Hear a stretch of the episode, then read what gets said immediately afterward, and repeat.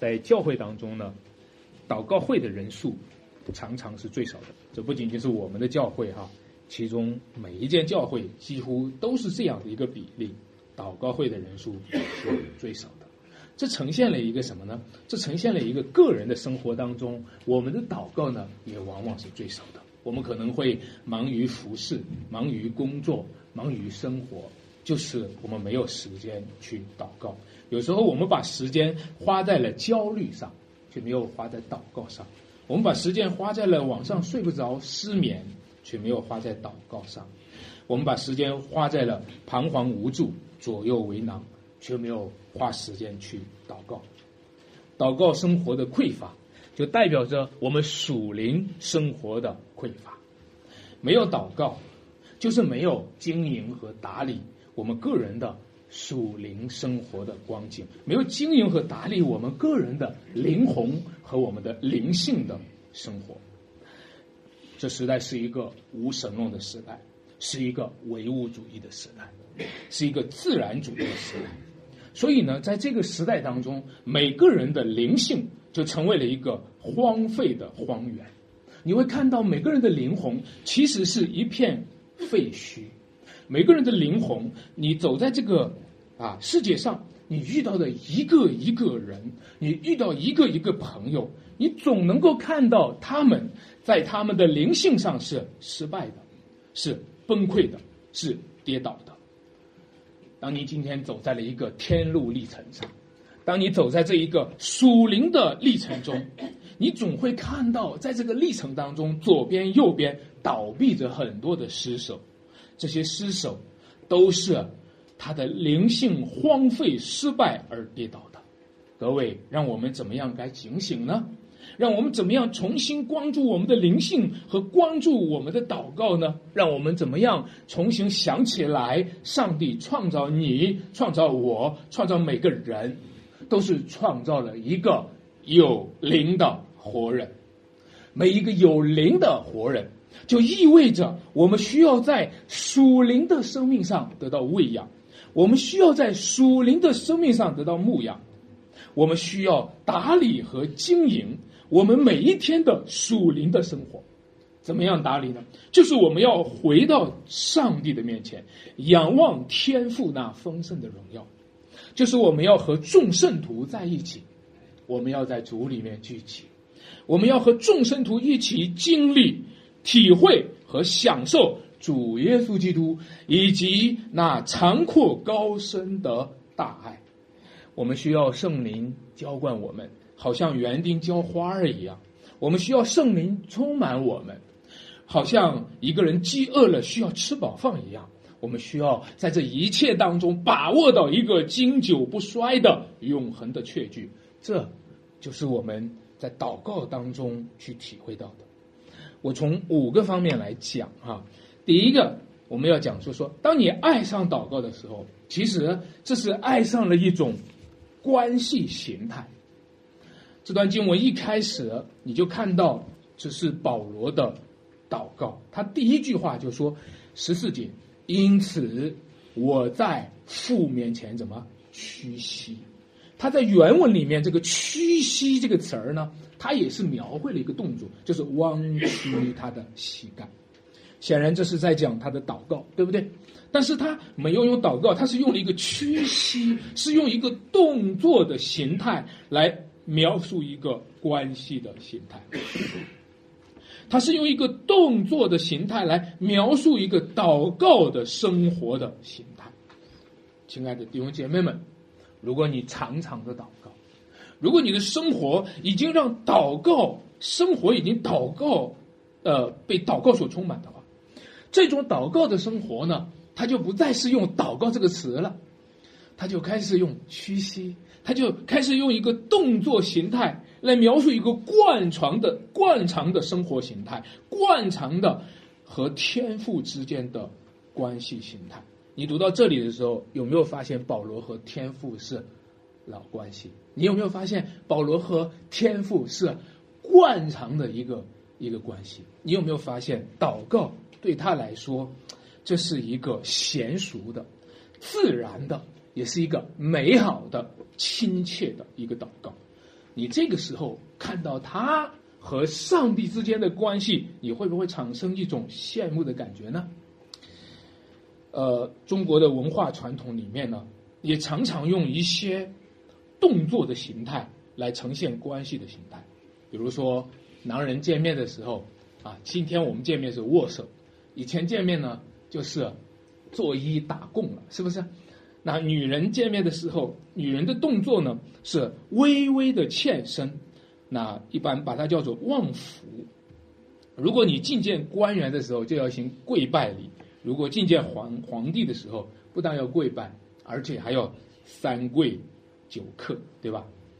这一些礼仪呢，在中国的古装的电影里面在传播着啊。我小时候喜欢看古装的电电影，就常常引起了这种这种礼仪带来的迷思。我很羡慕那些动作，我很遗憾，为什么今天的中国人就不穿那个长袍大褂？为什么今天的中国人，中国的男人就不留不留那个长头发？啊，总觉得那个很酷，那个很帅。后来呢，我爷爷那一年好多年前，因为我那个时候还小，就是这个青少青少年时期，我爷爷去世了，我终于穿上了丧服啊，我就感觉像穿上了古装一样啊。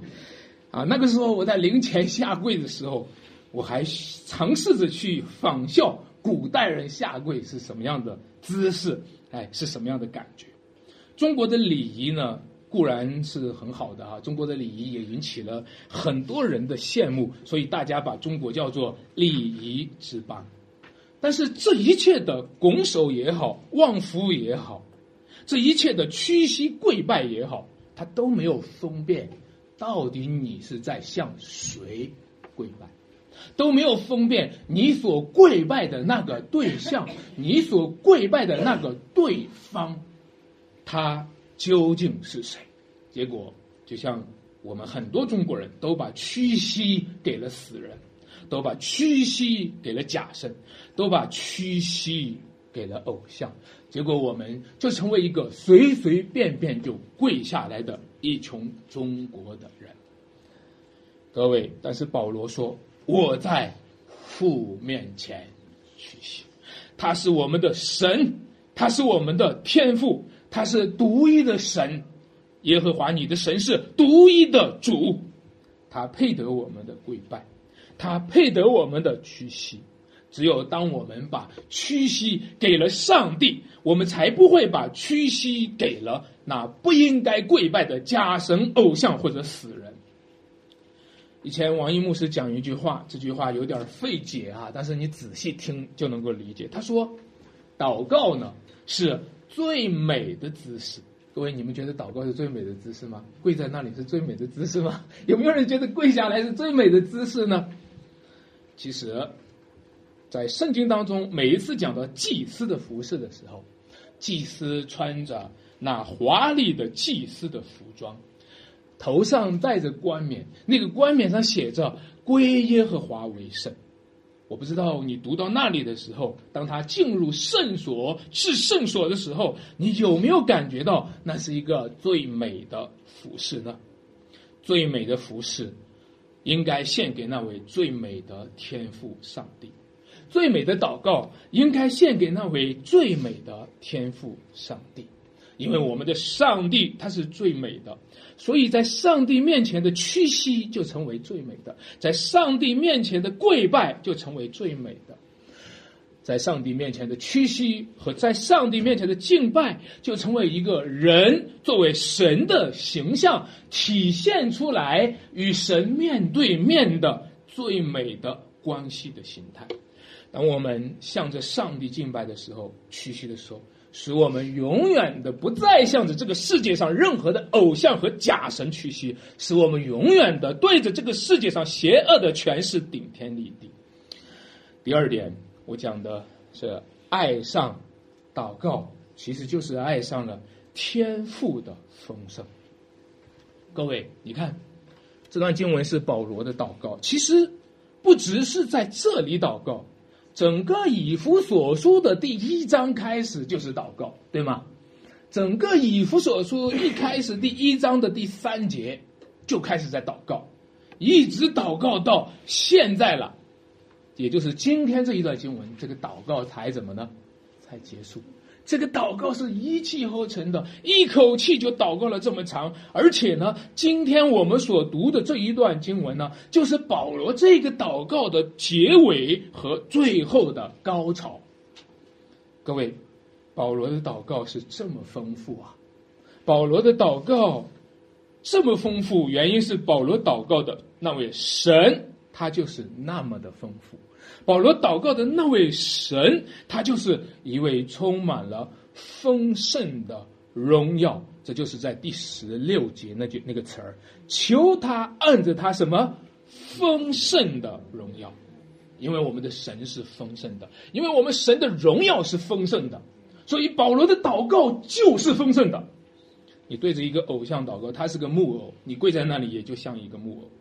你对着一个偶像祷告，你能有多少的祷告词句呢？你看到多少中国人跪在那个偶像里面，能够有几句的祷告词句，就是那么几句话，对不对？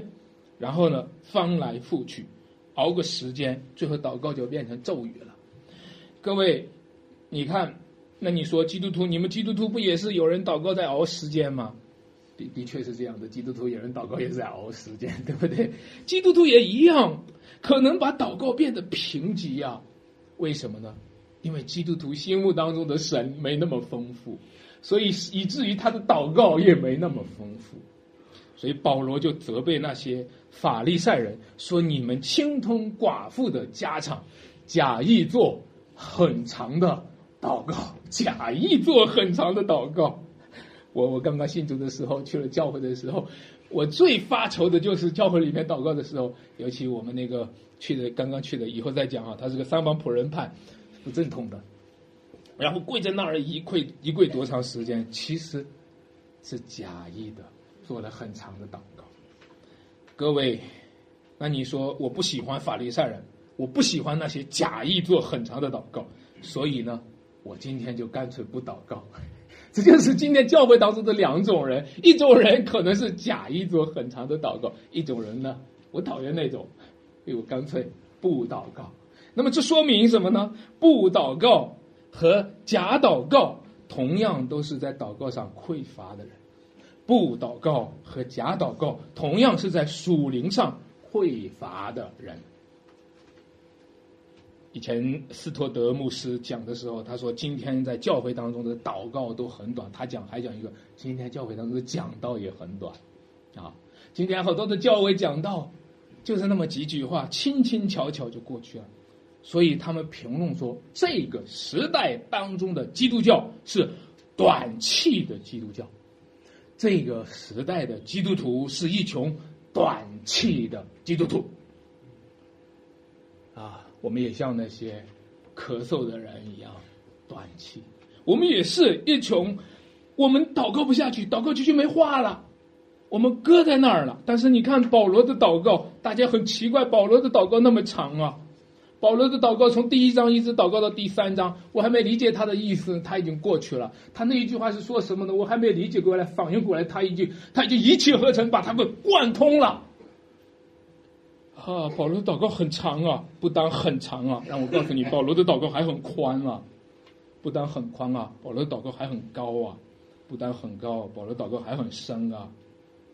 所以他的祷告长阔高深，因为他在基督的爱里面经历了长阔高深，因为他在上帝的荣耀里面经历了丰盛的荣耀，经历了长阔高深上帝的荣耀。在这段经文里面讲到神的荣耀的时候，啊，大家看到这个经文是这么说的，在第十六节啊啊，在在第呃，抱歉啊，十五节，我们一起读出来。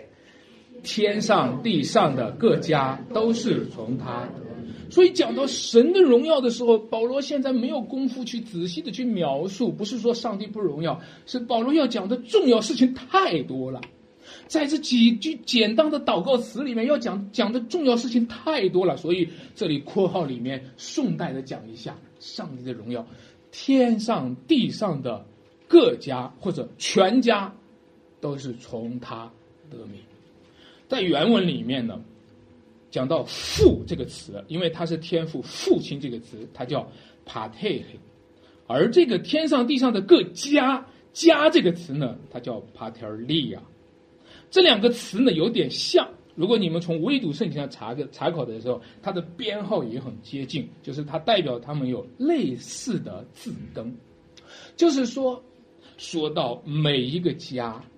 每一个天上地下的各家，每个家里面正常都有一位什么父亲，对吧？我们在户口本上，户口本上第一页总是谁呀？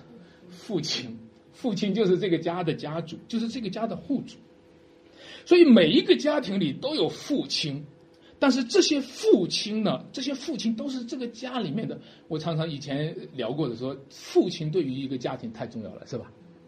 所以呢，这个父亲那么重要的一个父亲的角色呢，但这些父亲的原型是谁呢？就是天上的那位父亲，因为天上的父，天上地上的各家，每一个父亲的原型就是天上的父亲。这就是我们小时候都觉得我爸很厉害，都觉得我爸很伟大。后来长大了，发现我爸是个普通人，很失落。失落了以后，好多人就。开始变得沉默起来，开始变得反叛起来，开始变得和自己的父亲作对，开始变变得对人生看透了。今天你不用看透，让我告诉你，你小时候看见你爸很厉害，没看错，没看错。你长大了看见你爸不怎么样，也没看错。为什么呢？因为你看见你爸很厉害，那个原型就是我们天上的父亲。阿门。我们的天赋很厉害，天上地下的各家都是从他得名。这个名，你知道，在圣经当中讲到名的时候，愿人都尊你的名为神。每次讲到名的时候，就是代表着一种权柄，代表着一种能力和一种影响力，一种权威性。每次讲到这个名，就是天上地上各家都是从他命名。任何人的影响力，任何人的权威性，都是从他被命名的。我们每一个地上的父亲，对于地上的儿女都很重要。直到现在，我所做的工作，我很在乎我父亲怎么评价。他今天说：“孩子，你做的很好，感谢主，加油。”这就对我是一个很大的鼓励啊。那我地上的父亲尚且如此，何况我们在天上的父呢？因为天上的父，他是一切父亲的原型，他更当得到我们的尊崇、敬拜和颂服。天上地上的各家，都从他得名。哦，讲到地上，我们刚才讲了地上了，讲到天上吧，讲讲天上的各家吧。因为我们在上文当中，在第三章的第十节那里，曾经讲到说，讲到一个词叫做“为要”。借着教会是天上执政的、掌权的，现在得知神百般的。哦，这里讲到天上的时候，让我们看到上文当中提到了那些天上的执政的和掌权的。你不仅仅知道地上有执政的、掌权的，还有什么天上的执政的、掌权的？你觉得地上的执政的、掌权的是终极的权柄吗？不是。天上的执政的掌权的还是终极的权柄，因为地上的执执政的掌权的命令说今天要出兵，天上的执政的掌权掌权的说今天要下雨，今天出兵就遇到了今天下雨，啊，这就是你要看到哪一个是终极的更高的权柄。哎，我们现在讲到的天上执政的掌权的还还不是说嗯还不是说天父啊，是天上空中掌权的。那天使也好，那堕落的天使也好，是讲他们。那么这些天上执政掌权的、这些有能力的这些天使们，他们也同样是被天父命名。他们能够掌权，他们能够执政，是谁让他们执政的？是人谁谁让他们掌权的？是天赋给他们命名的。这就是我们惯常知道的一切的权利出于上帝，一切的权利也归于上帝。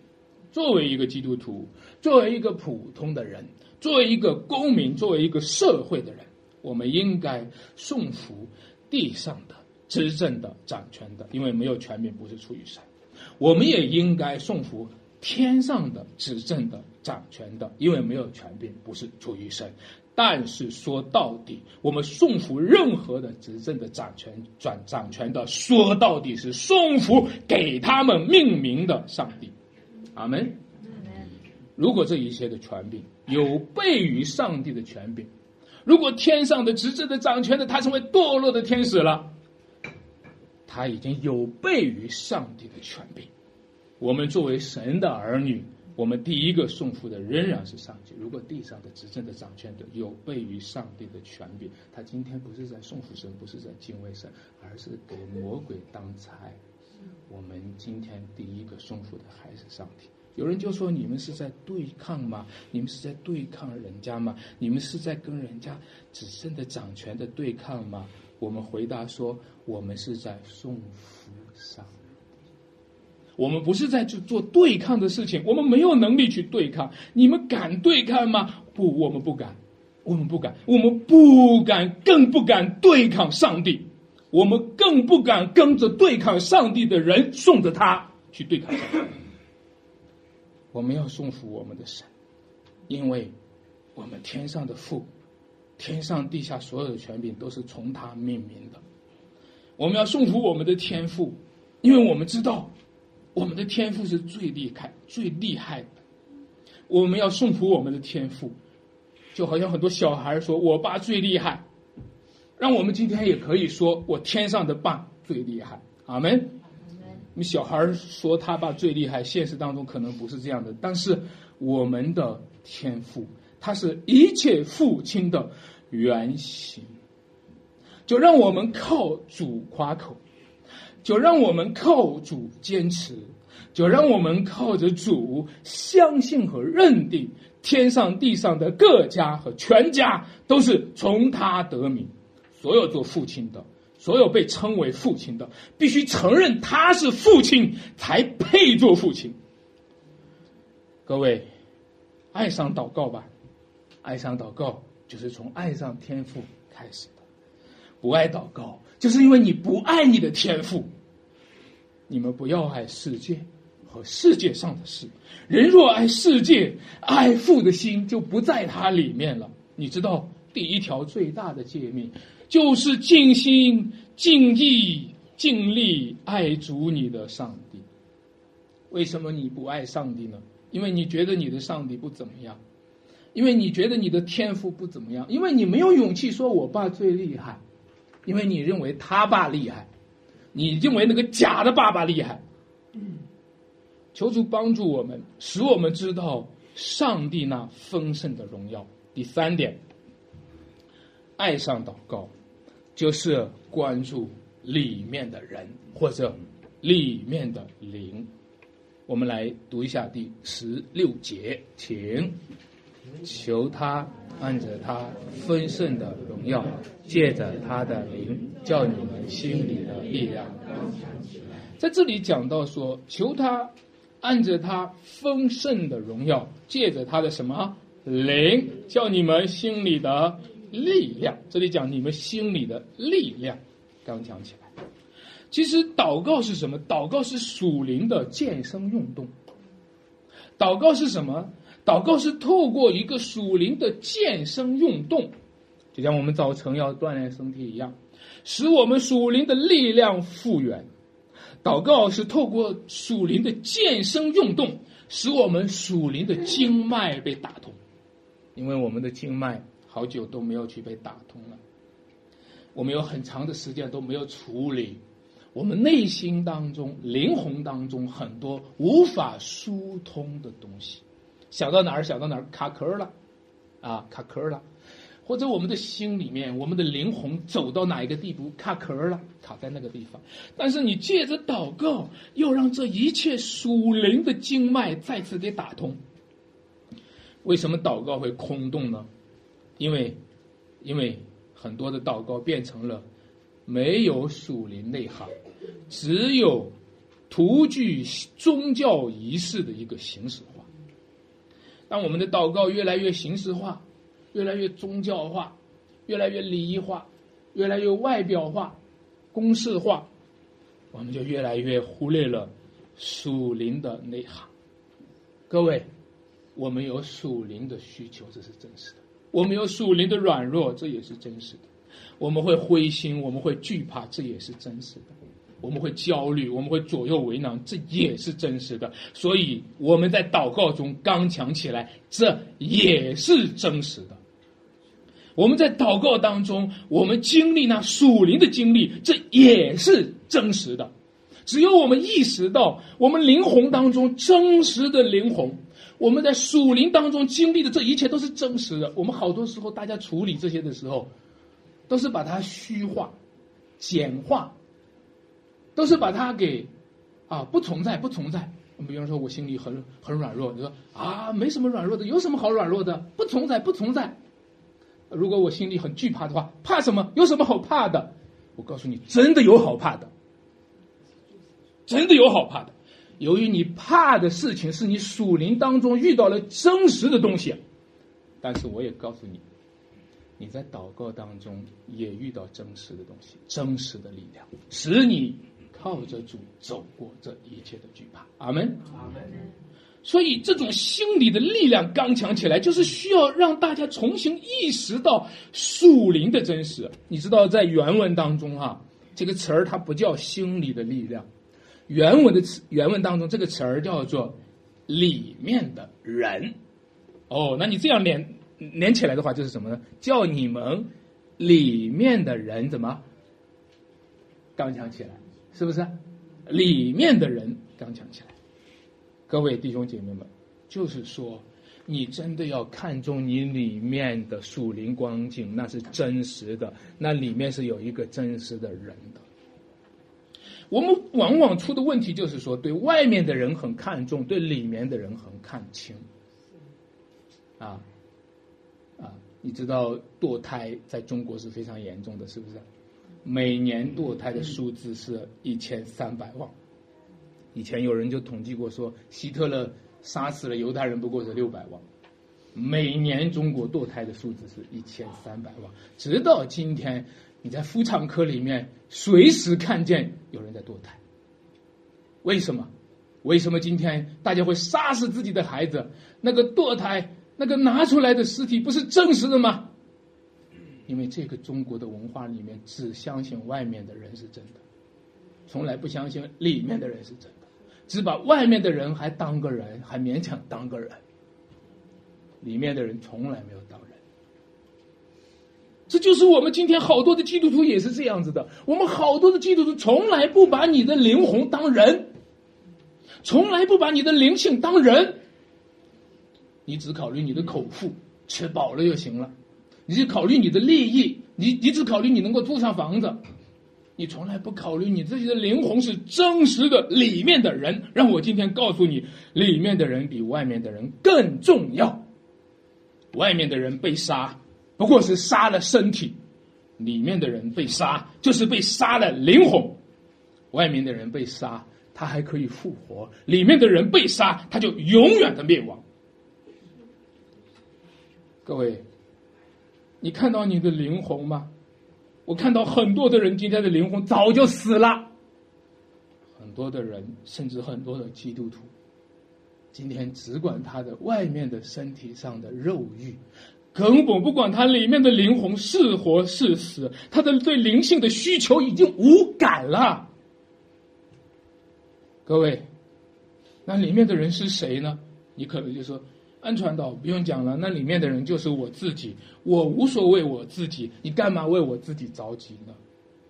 这就是作为传道人常常是这样，为你们的灵魂焦虑，为你们的灵魂担忧，你们从来不为自己的灵魂担忧。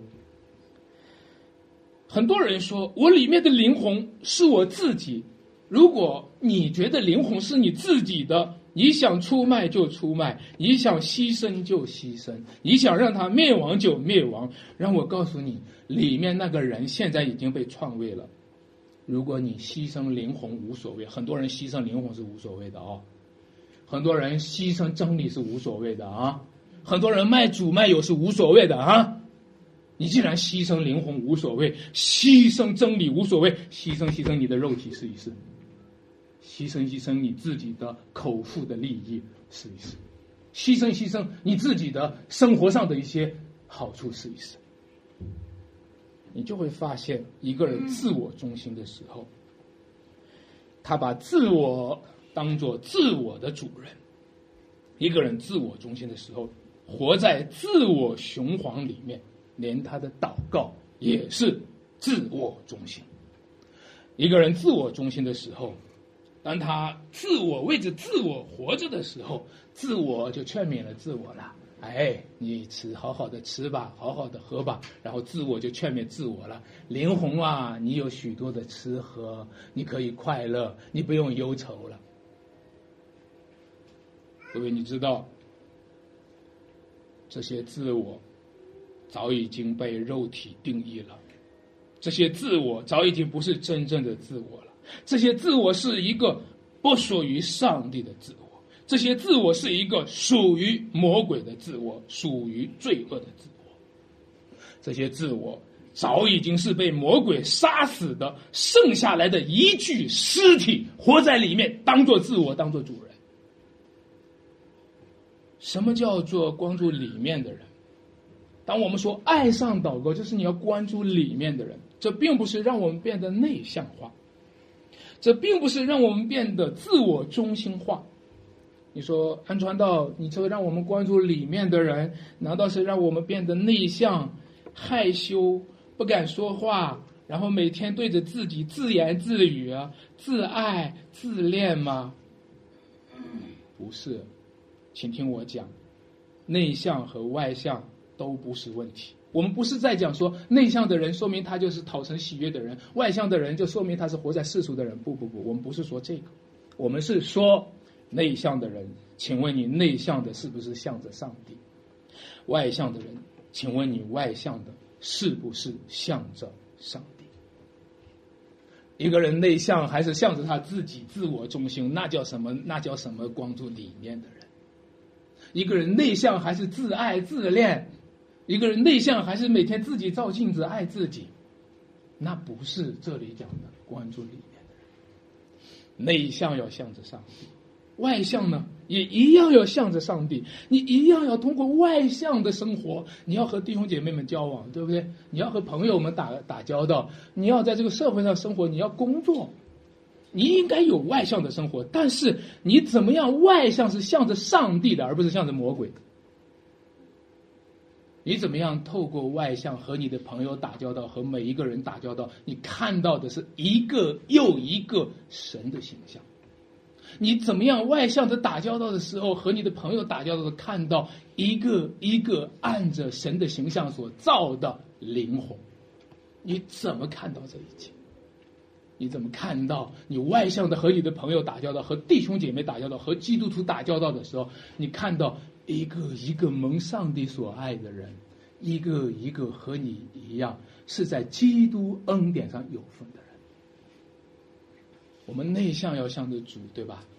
外向也要向着主，和旁边的人劝一劝，好不好？内向、外向的向着主。好吧，好，感谢主，让我们真是内向、外向都是向着主的啊！这不是说哦哪个内向好，外外向，我们要关注里面的人。其实在这里讲的是什么呢？我们来读一下第十七节，这里面的人大有文章了。来，我们十七节读出来：是基督因你们的信住在你们心里，叫你们的爱心有看到吗？这内向大有文章了，这关注里面的人大有文章了。里面的人那个人不应该是里面的自我，里面的那个人不应该是里面的自我中心，里面那个人不应该是自爱自怜的那个我。里面的是谁呢？是谁呢？是基督因你们的信怎么住在你们心里？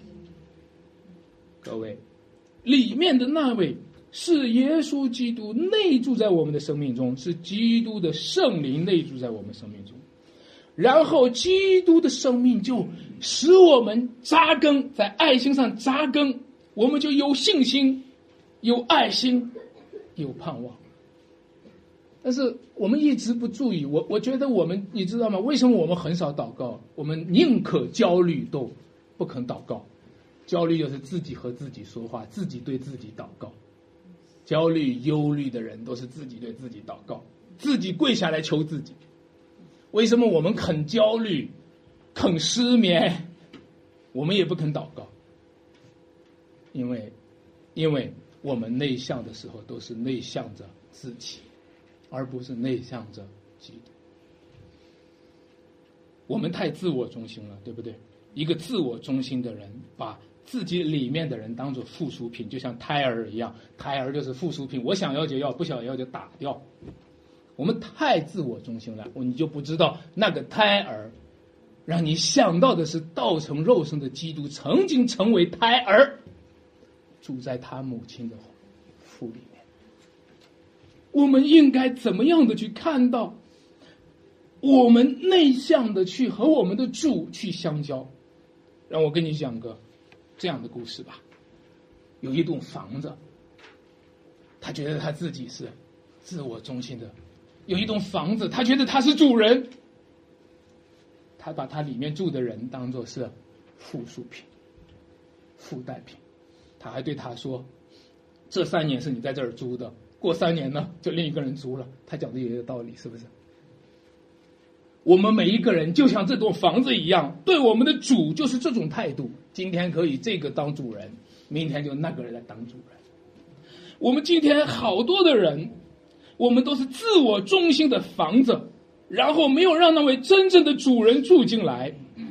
啊，你看到今天有在农村有很多的房子在荒废着，打开门的时候，老鼠在那里面窜。啊。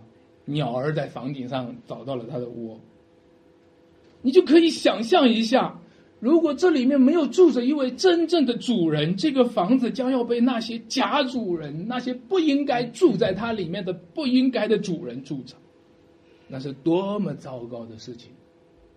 亲爱的弟兄姐妹们，我们不应该自我中心，我们要知道，他才是主人，我们是他的器皿，这就是我们摆上来的原因。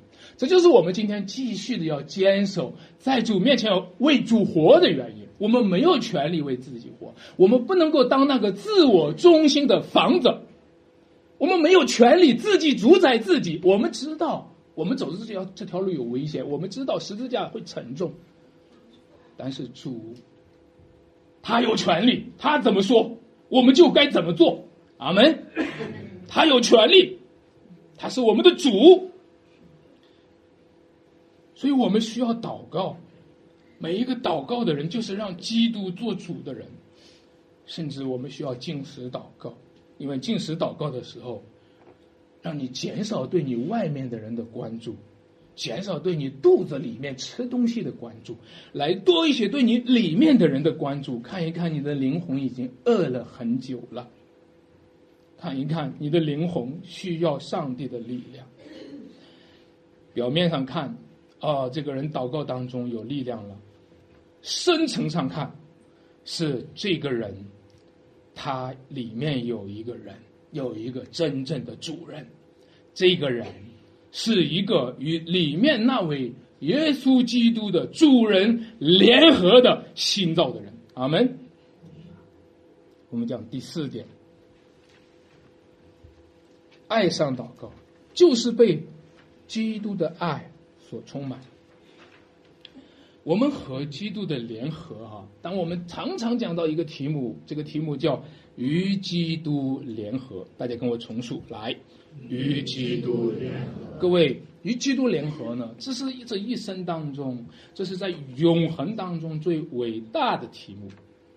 与基督联合，这是一个深度的，这是一个长阔高深的一个题目。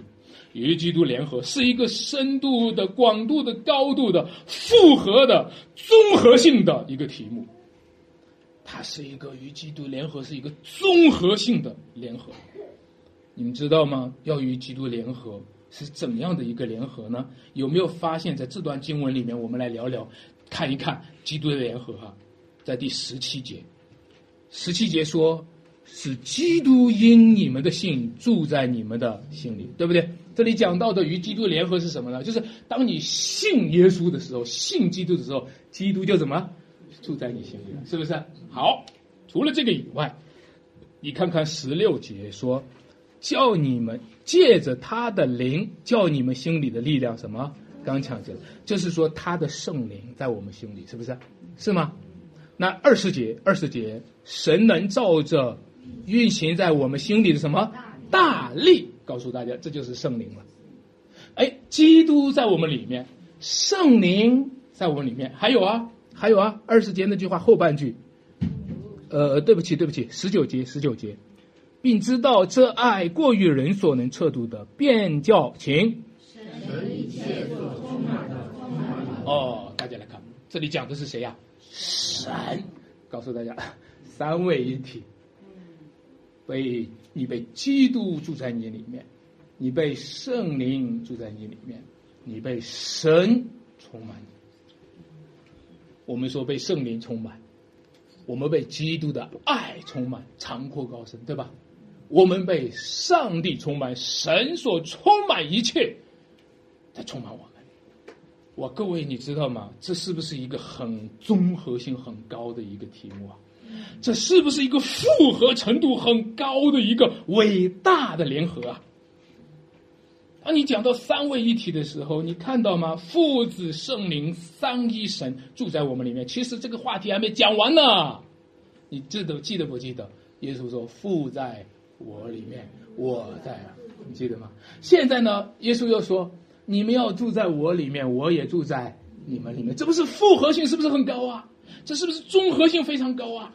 因为三位一体的神就是互相内住的。你们知道？核心的命题以马内利方出来是神与我们同在，你知道吗？三位一体的关系叫做什么？叫同在。父在子里面，子在父里面，父借着圣灵在子里面，子借着圣灵在父里面。你知道吗？三位一体的关系就叫做同在，所以他给人类最伟大的应许叫做同在。这个同在就是让我们住在他里面，他也住在。我们里面，当我们关注里面的人的时候，其实呢，就是因为我们和上帝在一个同在的关系当中，我们在他里面，他也在我们里面，而且还没讲完呢，还没讲完呢。那个话就是第十八节，能与和什么众圣徒？好了好了，还有咱们众圣徒的事儿呢。刚才讲到三位一体的事啊，讲到了基督和我们，圣灵和我们，天赋和我们，对不对？现在还有哦，众圣徒，我们彼此。各位，你发现没有？上帝这个同在是多么丰富！上帝和我们的同在与基督的联合是一个综合性的、长阔高深的一个联合。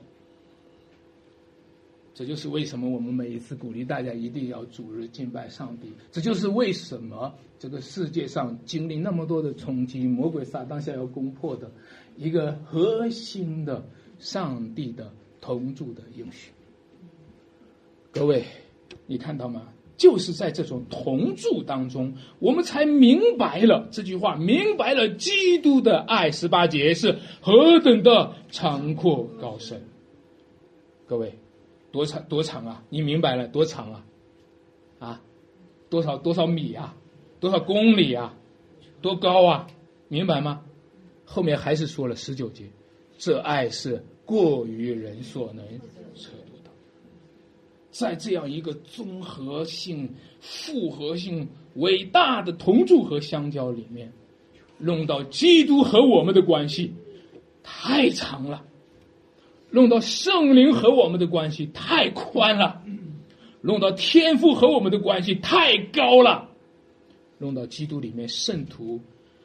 之间的关系仍然是太丰富了，阿门，亲爱的弟兄姐妹们，这是测不透的丰富，这是测不特的啊！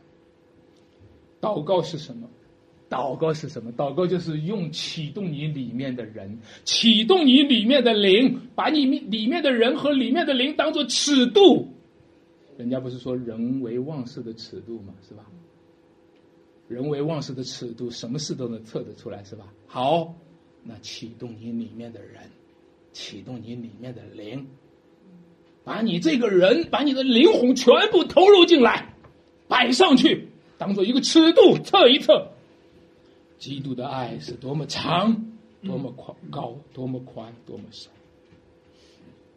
这就是我们的任务，这是一个庞大的奥秘。一个人的祷告无法完成，一穷人的祷告也无法完成。和众生徒一同明白基督的爱，还不是一次啊，还不是一周啊，周复一周，日复一日，一直到主来的时候，到永恒当中还要测。永恒当中，我们还要说主啊，你的爱何等长阔高深。我们永永远远要敬拜你，永永远远要赞美你，摆上一生算什么，对吧？摆上一生算什么？各位弟兄姐妹们，因为他在永恒里都是这样的伟大，这样你们的爱心就有根有基。让我和大家来说一说有根有基。你们看过树根吗？啊，如果没没机会拔出树根来检查。我们也检拔出草根可以检查，你们看一棵树根上 有多少个根系？你一条一条数一数。你们看那个，如果你拔出草来，这个根上有多少个脉络？你一根一个数一数。当你讲到说爱心上有根有基的时候，这些树、这些根、这些草的根，它有多少个根基？你数一数。我们在基督里面的爱。也是有这么多的根基，数也数不过来。各位，你知道吗？上帝给我们的爱是有根有基的。如果上帝要是不爱基督的话，咱们就没希望了；如果基督要不爱我们的话，咱们就没有希望了。如果上帝的儿子没有死为我们死，没有为我们复活，咱们就没希望了。如果上帝的儿子没有升天，没有把圣灵拆下来，咱们就没希望了。但是这一切，都是我们今天的我们爱心的根基。三位一体的神就是爱，他的根不会断绝，所以我们就扎根在不可测度的爱里面。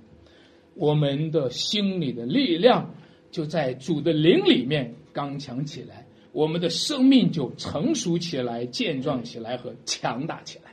我看到许多软弱的基督徒，我看到很多幼小的基督徒，就是很少看到健康的基督徒，就是很少看到成熟的基督徒和强大的基督徒，太少了。我看到很多软弱的教会、失败的教会、跌倒的教会、灵性枯干的，就是很少看到健康的、强大的。各位，你知道吗？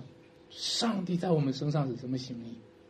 让你们的爱心什么有根有基，然后他就说第十节九节十九节，便叫神一切所充满的充满了你们，你知道吗？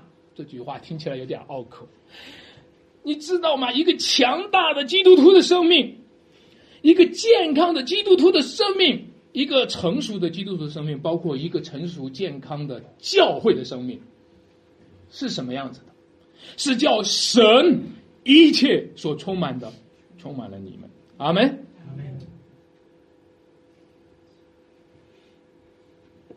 各位，你知道吗？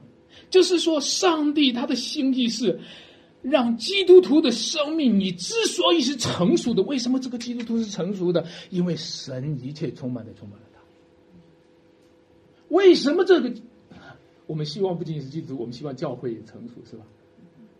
因为神一切充满的都充满了他，上帝充满了爱，所以神充满的爱也充满了他。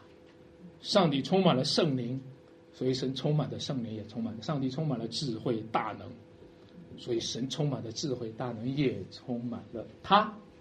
阿门。各位，你经历过这个吗？你想不想？想不想经历一下？想不想？想就继续跟着走。就继续跟着走，前面有多危险也不要怕，继续跟着走，啊，这是神要带我们冲浪，啊，神要带我们冲浪，有多大的浪，求主给我们就冲多大的浪，阿门。所以这就是基督里生命高峰的经验，让我们经验神的大能。我们遇到的逼迫的压力有多大，就求主让我们经历他的大能。大力有多大？让他用行的一切大能大力就用行在我们的生命当中。哎，让我和你讲一讲吧。你们有没有见过上帝创造世界？有没有见过？哎，有没有看想不想看看上帝创造世界、见识见识神创造世界那个能力？想不想？想吗？想吗？有没有兴趣啊？摸一摸上帝膀臂上那个肌肉有多大？有有没有兴趣？有没有兴趣啊？啊？有没有兴趣啊？好像信心都不大。现在是上帝是想给你秀一秀他的肌肉，你要不要摸一摸？要不要？要。要啊！我们还是大家这个挑战蛮大的啊！来，你看，就是这二十节，神能照着用行在我们心里的大力，充充足足的成就一切。各位，让我告诉你一件事情：神的圣灵在你心里面运行的时候，那个运行的力量，就是当初神创造世界的那个力量。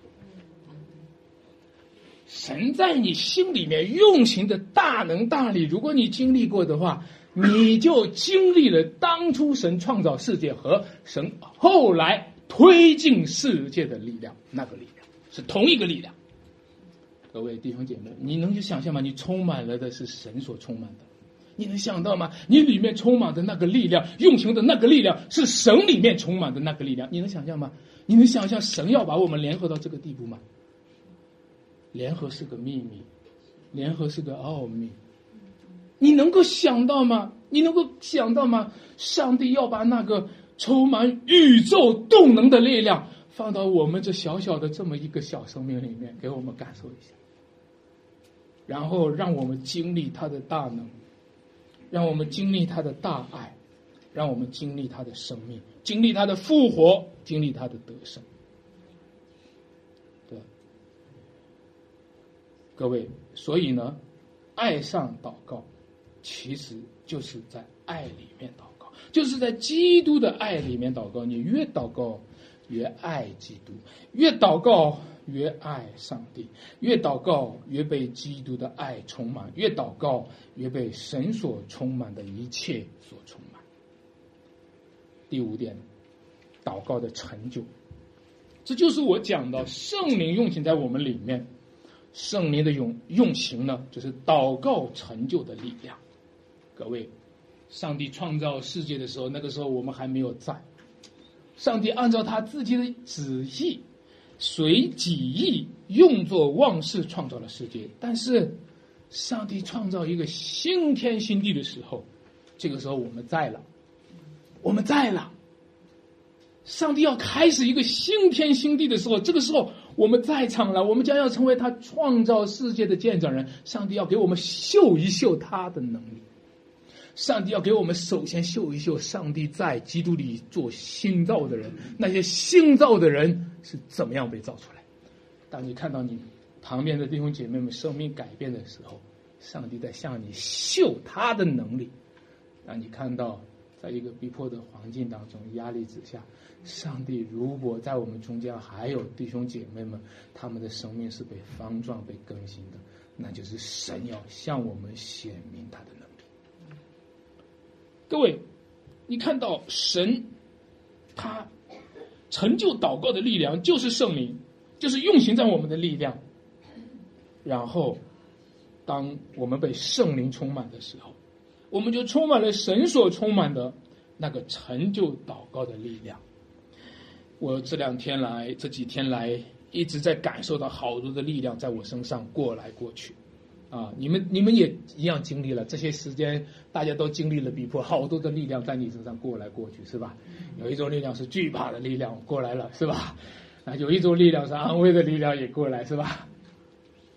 我就是要告诉弟兄姐妹们，一定要让神的能力生在我们身上运行，不要任由那些不是神的能力在我们身上运行。我看到打开朋友圈，这个人说这个，那个人说那个，不要让不是神的力量在我们身上运行。要让上帝的力量充充足足的运行，神的能力在我们身上运行的越充足，祷告的成就就越充足。神的能力在我们身上运行的越充足，神旨意的彰显和成就就越充足，而且超过我们的所求所想。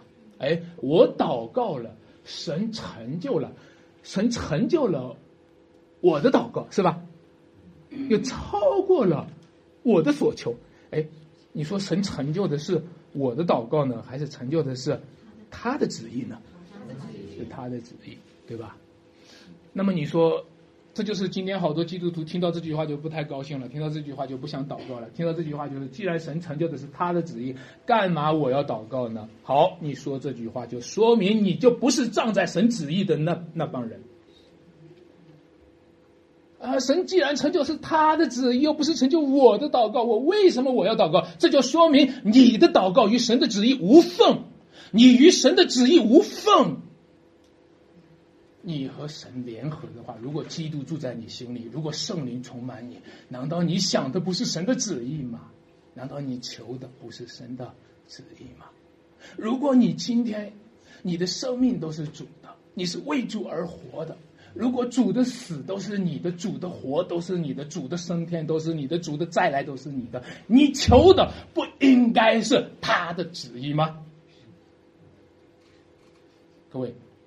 上帝的旨意充满我们的心，我们就不求自己的意思，寻求神的旨意，我们就和神紧紧的联合。这个联合是深度的联合，这个联合就使我们在祷告祈求当中与神更深的联合。每一次祷告都是与上帝旨意的联合。各位，就是在这样的祷告当中，神的旨意就成就。圣灵的用刑就更多，那么你最后就会发现，它超过我们的所求所想。那我们来讲讲神的旨意啊，神旨意的中心是什么？神旨意的媒介是什么？在二十一节，我们一起读出来。但愿他在教会中，并在基督耶稣里得着荣耀，直到世世代代，永永远远。这里讲到神旨意的中心。就是基督，就是教会，神旨意的媒介也是借着基督，也是借着教会。各位，这就是今天你和我所在的位置。你知道为什么我们要建立教会吗？为什么吗？为什么我们在逼迫、在冲击之下还要建立教会？因为这是神旨意的。中心。为什么我们要见证耶稣基督的福音，反复的传讲耶稣基督的福音？因为这是神旨意的中心。为什么你逼迫了还要这样去见见证？为什么你逼迫了还要这样推？因为这是神旨意的媒介。因为神旨意成就没有其他的途径，就是基督，就是教会。难道把教会作废了，请一个公司来成就神的旨意吗？难道让教会停止了请一个政府来成就神的旨意吗？难道让教会再也不要有教会了，请一些民间的老百姓，每天老百姓们随随便便在街上聚一聚、抽抽烟、打打牌来成就神的旨意吗？各位，这就是今天我们蒙上帝呼召，我们正是在积极的响应神的旨意。我们也亲身的经历和体会，神成就他伟大旨意的圣灵的力量。各位，你们这几天不要错过这几天的逼迫，因为这几天逼迫当中，在你们心里面激荡的力量，是有机会让圣灵在你的心中充满。就求助帮助我们，使我们在这段时间里面。我们讲出来的话语比平常是更有力量的，在这段时间里面，我们发出来的声音是平比平常更有果效的。在这段时间，我们做出来的见证是比平常更有幸福的说服力的。求主帮助我们。当传福音遭到阻挠，当教会受到攻击，这不是说明教会该关门，而是说明教会太重要，说明教会太需要。说明教会太缺乏，说明魔鬼多么想攻击神的计划，多么想攻破神的旨意。但是我们要靠着主，因为我们知道结果就是这句话，就是但愿他在教会中，在基督里得着荣耀。我们知道结果最终就是神要得荣耀，最终就是神在我们身上要得荣耀，就是在受冲击的时候，神要得荣耀，就是在受逼迫的时候，神要得荣耀。亲爱的弟兄姐妹们，求主帮助我们。求助使我们不追求个人的意思。我知道这个时候稍微想一想个人的意思，我们就软弱了。就让我们去追求，就让我们认总是神的旨意，因为他是我们的生命，他住在我们的里面，成为我们里面的人。我们若关注神的旨意，关注基督福音的见证，见证，关注基督里教会的共同体，我们将借着基督和教会。分享神国度计划旨意当中的大能大力和永永远远的荣耀，我们一起祷告吧。主啊，我知道我们是微小的人，我们配不上这如此分量的话语。我们是微小的人，每次让我们这微小的人去讲这么这么分量的话语的时候，我们的心就。恐惧战惊，我们的心，我们的信心就发抖。但主啊，如果这是你的旨意，这是你在永恒当中所做的，我们不过是你的器皿，你住在我们里面，求你做主人，求你按你的旨意成全你的计划，求你在成就旨意当中彰显圣灵的大能大力，充满这间教会的每一位弟兄姐妹。主啊，让我们这段时间在属灵征战当中激荡一切力量的时候，始终被圣灵的力量所激荡，始终被圣灵的力量所充满。让我们始终住在基督里面，体会你那长阔高深的大爱，在你那综合性高度的联合当中，用我们的根紧紧的扎在你的身上，使我们的身上不仅仅是使徒先知的根基，我们的身上乃是三位一体的奥秘，在这里有机会的彰显。我们就求你帮助我们，与我们这卑微的小子们同在，听我们祷告，奉主耶稣基督名求。